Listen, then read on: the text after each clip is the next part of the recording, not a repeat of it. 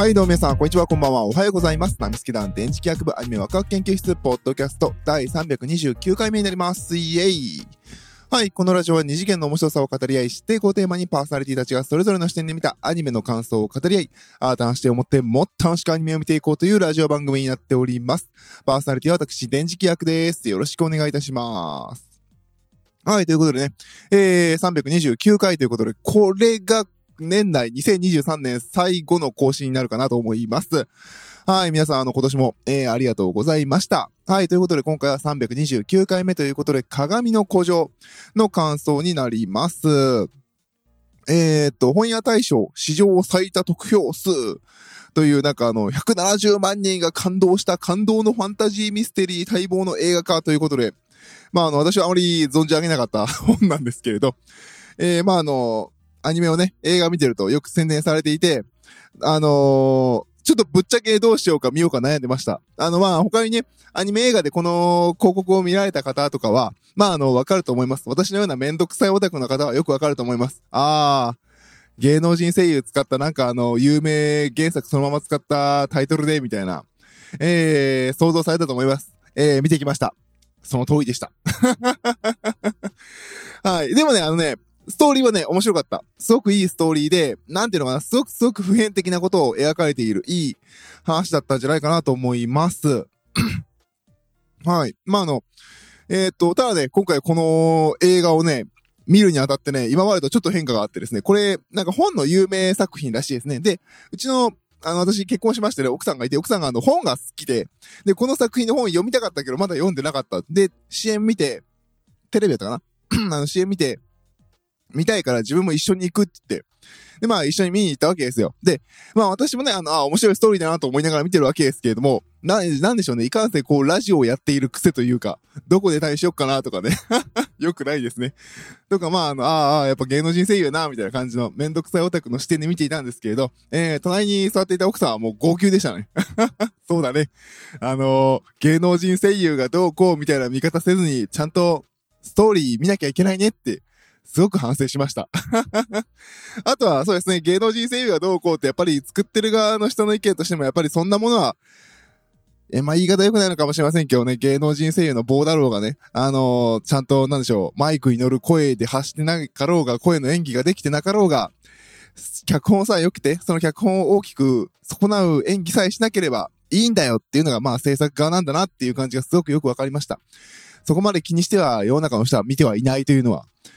うん、すごくすごく感じましたね。うん、ちょっと、まあ、その作る、作る側として、まあ、それで損なわず、で、芸能人声優使って宣伝できるなら大しね、労力も、か、使わずね、あの、客集めることもできるし、芸能人の名前も売れるし、みたいな感じでいいかなっていう気もしますし、作る側の視点で言うとね。で、まあ、あの、めんどくさいオタク側すると、いやー、これもっとちゃんとキャスト当てればいい演技したんじゃねーっていう気もするし、うん、悩ましいっていう感じですね。はい。なのでね、あの、ストーリーはすごくいいです。で、あの、芸能人声優もそんなに悪くないです。まあまあまあまあまあまあまあまあ、みたいなね。まあ、芸能人声優こんなもんだよねって思いながら見れば全然見れるし、いいストーリーです。で、そうですね。なのであの、あのストーリーは本当良かったのよ。ストーリー逆を演出素晴らしかったのよ。うーんっていうね。あと一歩みたいな。そんな感じでしたね。あーついでに言うなら、間の主題やの、間をなんか盛り立てる挿入歌もいらねえなと思ったぐらいですけど。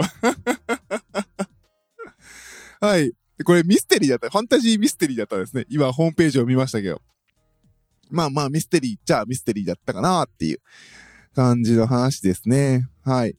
で、まああの、なんていうのかな。ストーリー的には、まああの、まあ引きこもりというか、まあ、ちょっとね、あの、学校でゴタゴタがいじめがあって、ゴタゴタかな？ゴタゴタがあって、あの、学校に通えなくなった、えー主人公のココロちゃん？ココロちゃんが、まああの、ひょんなことから、ある日引きこもってたら、ね、あの、鏡が光って、で、そこに入ることができた。で、その先に古城がある。えー、他に島がない古城があって、で、そこに他に7人から全部で、7人、7人の他、なんぜ、心ちゃん含めて7人の子供たちがいた。で、その子供たちと一緒に、まあ、過ごすというお話になって交流を深めていくという話です。まあ、あの、まあ、あの、なんていうかな。あの、普通に、一年間、なんか、なんていうのかな。そこにボーンって来てずっといるわけじゃなくて、鏡の古城にいつでも行ける。ただ、あの、9時5時かな。9時5時で行けて、で、まあ、そこで交流を深めていくっていう話になってるんですね。で、まあ、この9時5時っていうのがポイントですよね。全員が中学生で9時5時に来るということで、まあ、どういう子が来れるかっていうのはよくわかるよねっていう話のところでした。で、この作品の良かったところは、多分原作の作りをすごく大事にして、なんでしょうね。もちろん映像でわかるように、で、小難しくはせずちゃんと作ってるけれど、余計なことは言わない、言わせない風にして、あの、ちゃんと見てる側が、あそうだよねって感じ取りながら見ることができる、すごく共感することができるように作られていて、とても良かったんじゃないかなと思います。ね、ちゃんと必要最低限の登場人物とストーリーとで組まれていて、あの、すごくスッキリして見やすくいい映画だったんじゃないかなと思いますね。はい。まあ、まあ、文句言うところは、あのー、役者の演技を聞かされるというところぐらいですかね。まあ、そんなには悪くないんだけれど、でも、我々的には上限値を聞いてるわけだから、上限わか、あの、もっと上手い人いっぱいいるの知ってるじゃないですか。もっと上手い役者がいっぱいいるの分かって、それを差し置いてこいつらが選ばれてる理由って何なのぐらいの感じでね。オーディションしたらこいつら一瞬で落ちるでしょみたいな感じはするんですけれど。あまあそこぐらいですかね。めんどくさいオタクの私としてはケチつける点は。うん、まあもっとケチつけるなら、その選ばれたキャストたちの経歴やこうホームページ行くと見られる、見れるんですよ。でもね、そこはかとなくで、こうで、あのー、なんていうの、あの、天気の子に出てましたとか、あのー、あれなんだ、細田守作品出てました、みたいな感じで、こっちの作品で一回声優やってるから上手い人選んでるからいいでしょ、ほら僕たちちゃんと選んでる予感が若干出してるのがイラッとするね。まあね、まあ、芦田愛菜何回聞いたろうっていう気はしますけれど、芦田愛菜さんはね、ある種芦田愛菜さんちょっと上手くなってたよ。はい。そんな感じですかね。うん、まあ、別に芦田愛菜ちゃんじゃなくて結城葵さんの方がいい演技したろうって思ったりはしますけどね。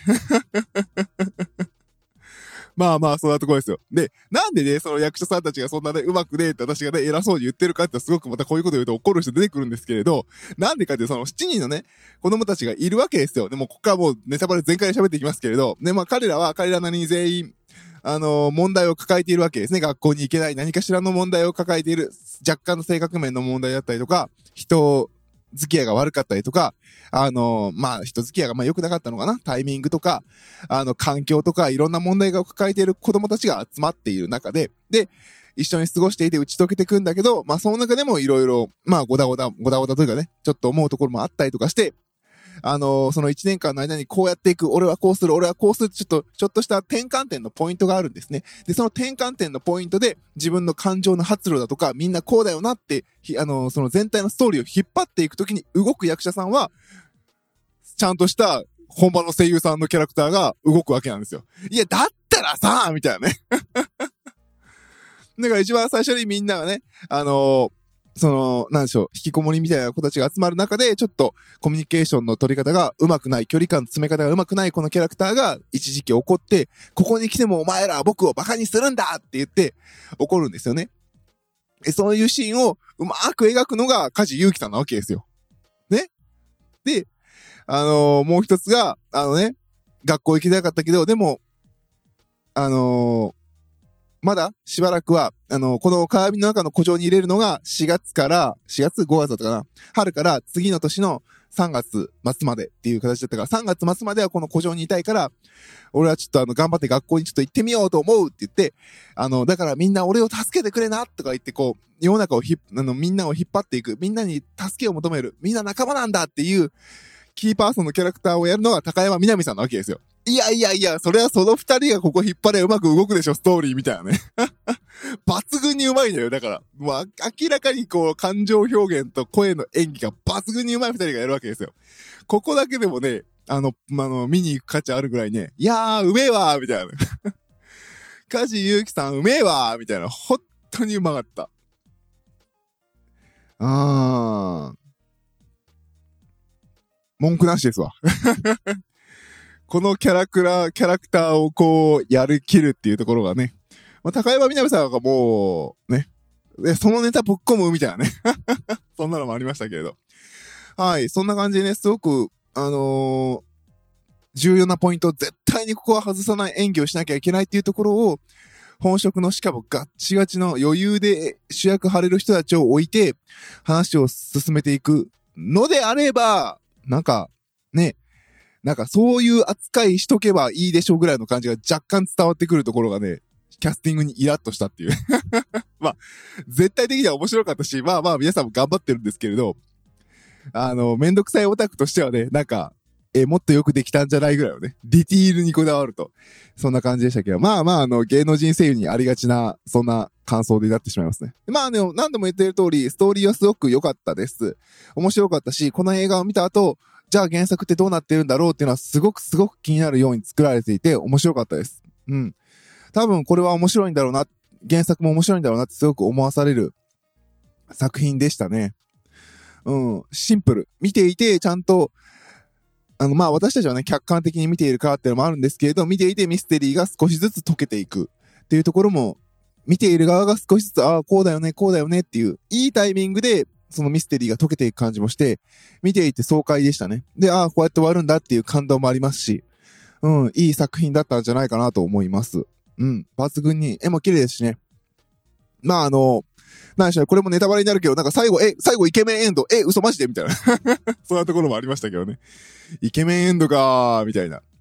で、あのー、すごいネタバレになりますけれどね。あの、本当にここからすごい、もう完全なネタバレになりますけれど、まああの、その、学校でうまくいっていない、いじめられてるとか、うまく、家庭環境はうまくいってないとか、あの、そういう子たちの、まあ、いわゆる引きこもりとか、不登校っていう子たちを、の話を、なんでしょうね。普遍的なものであると。変わらないもの。こういうものを変えれると思ってはいけないみたいなね。何かしら、あのー、なんでしょうね。考えなくてはいけないし、なんていうのかな。無理やり学校に連れて行けばいいよねっていう答えではないというところがうまく描かれているいい作品だったなと思います。で、今回はね、出てきてる登場人物たちが、まあ、最初にね、あのー、高山みなみさんが演じられてる正宗くんだったかな？がゲームを持っていて PSP を使ってるんですよね。最初、え、PSP と思ったけど、PSP、確か PSP、PSP なんですけど、PSP って結構古いじゃないですか。でもあの、まあ、使えないから、携帯ゲームの、ね、ぽい感じで出してるから、そんなもんかなと思って見てたんですけど、それが結局答えで、ここに来てる子たちは、一箇所の古城に来てるけれど、来てる場所は同じ日本なんだけど、時間軸が全員ずれてるんですよね。で、結局、あのー、なんだっけ、80年代ぐらい？え、なんだ、なん、ごめんなさい、何年代か忘れた。で、まあ、7年ごとに空いてる子供たちが、あのー、一箇所に来てる、時間軸の子供たちが来てるっていう話で、で、あの、結局、すごい未来の子、27年の子もいたのかな。で、まあ、そういうね、未来と過去の子たちが一箇所に集まっているっていう話で、でも、抱えてる悩みはみんな同じなんですよ。本質的には、細かくは違うんですけど、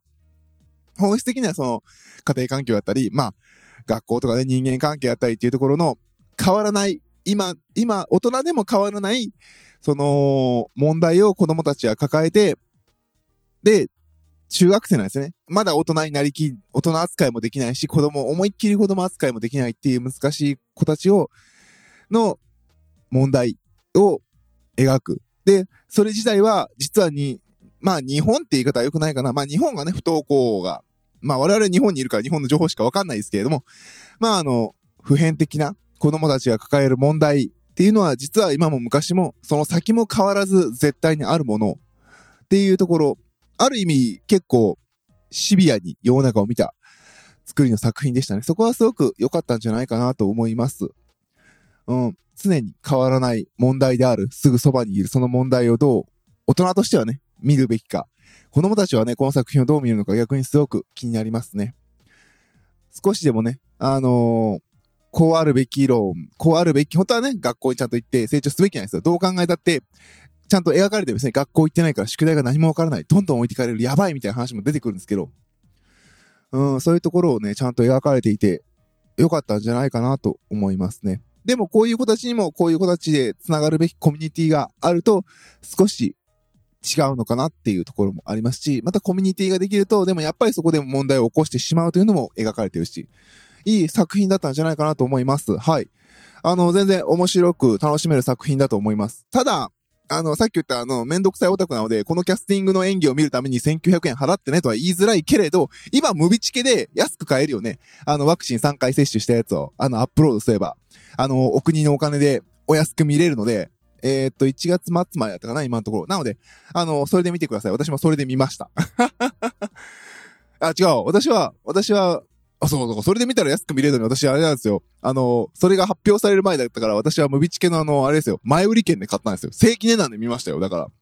ら。はい。なのであの、皆さん、ぜひあの、お安くなってるので、あの、この年末年始、1月とか、あの、時間があれば見てみてはいかがでしょうか。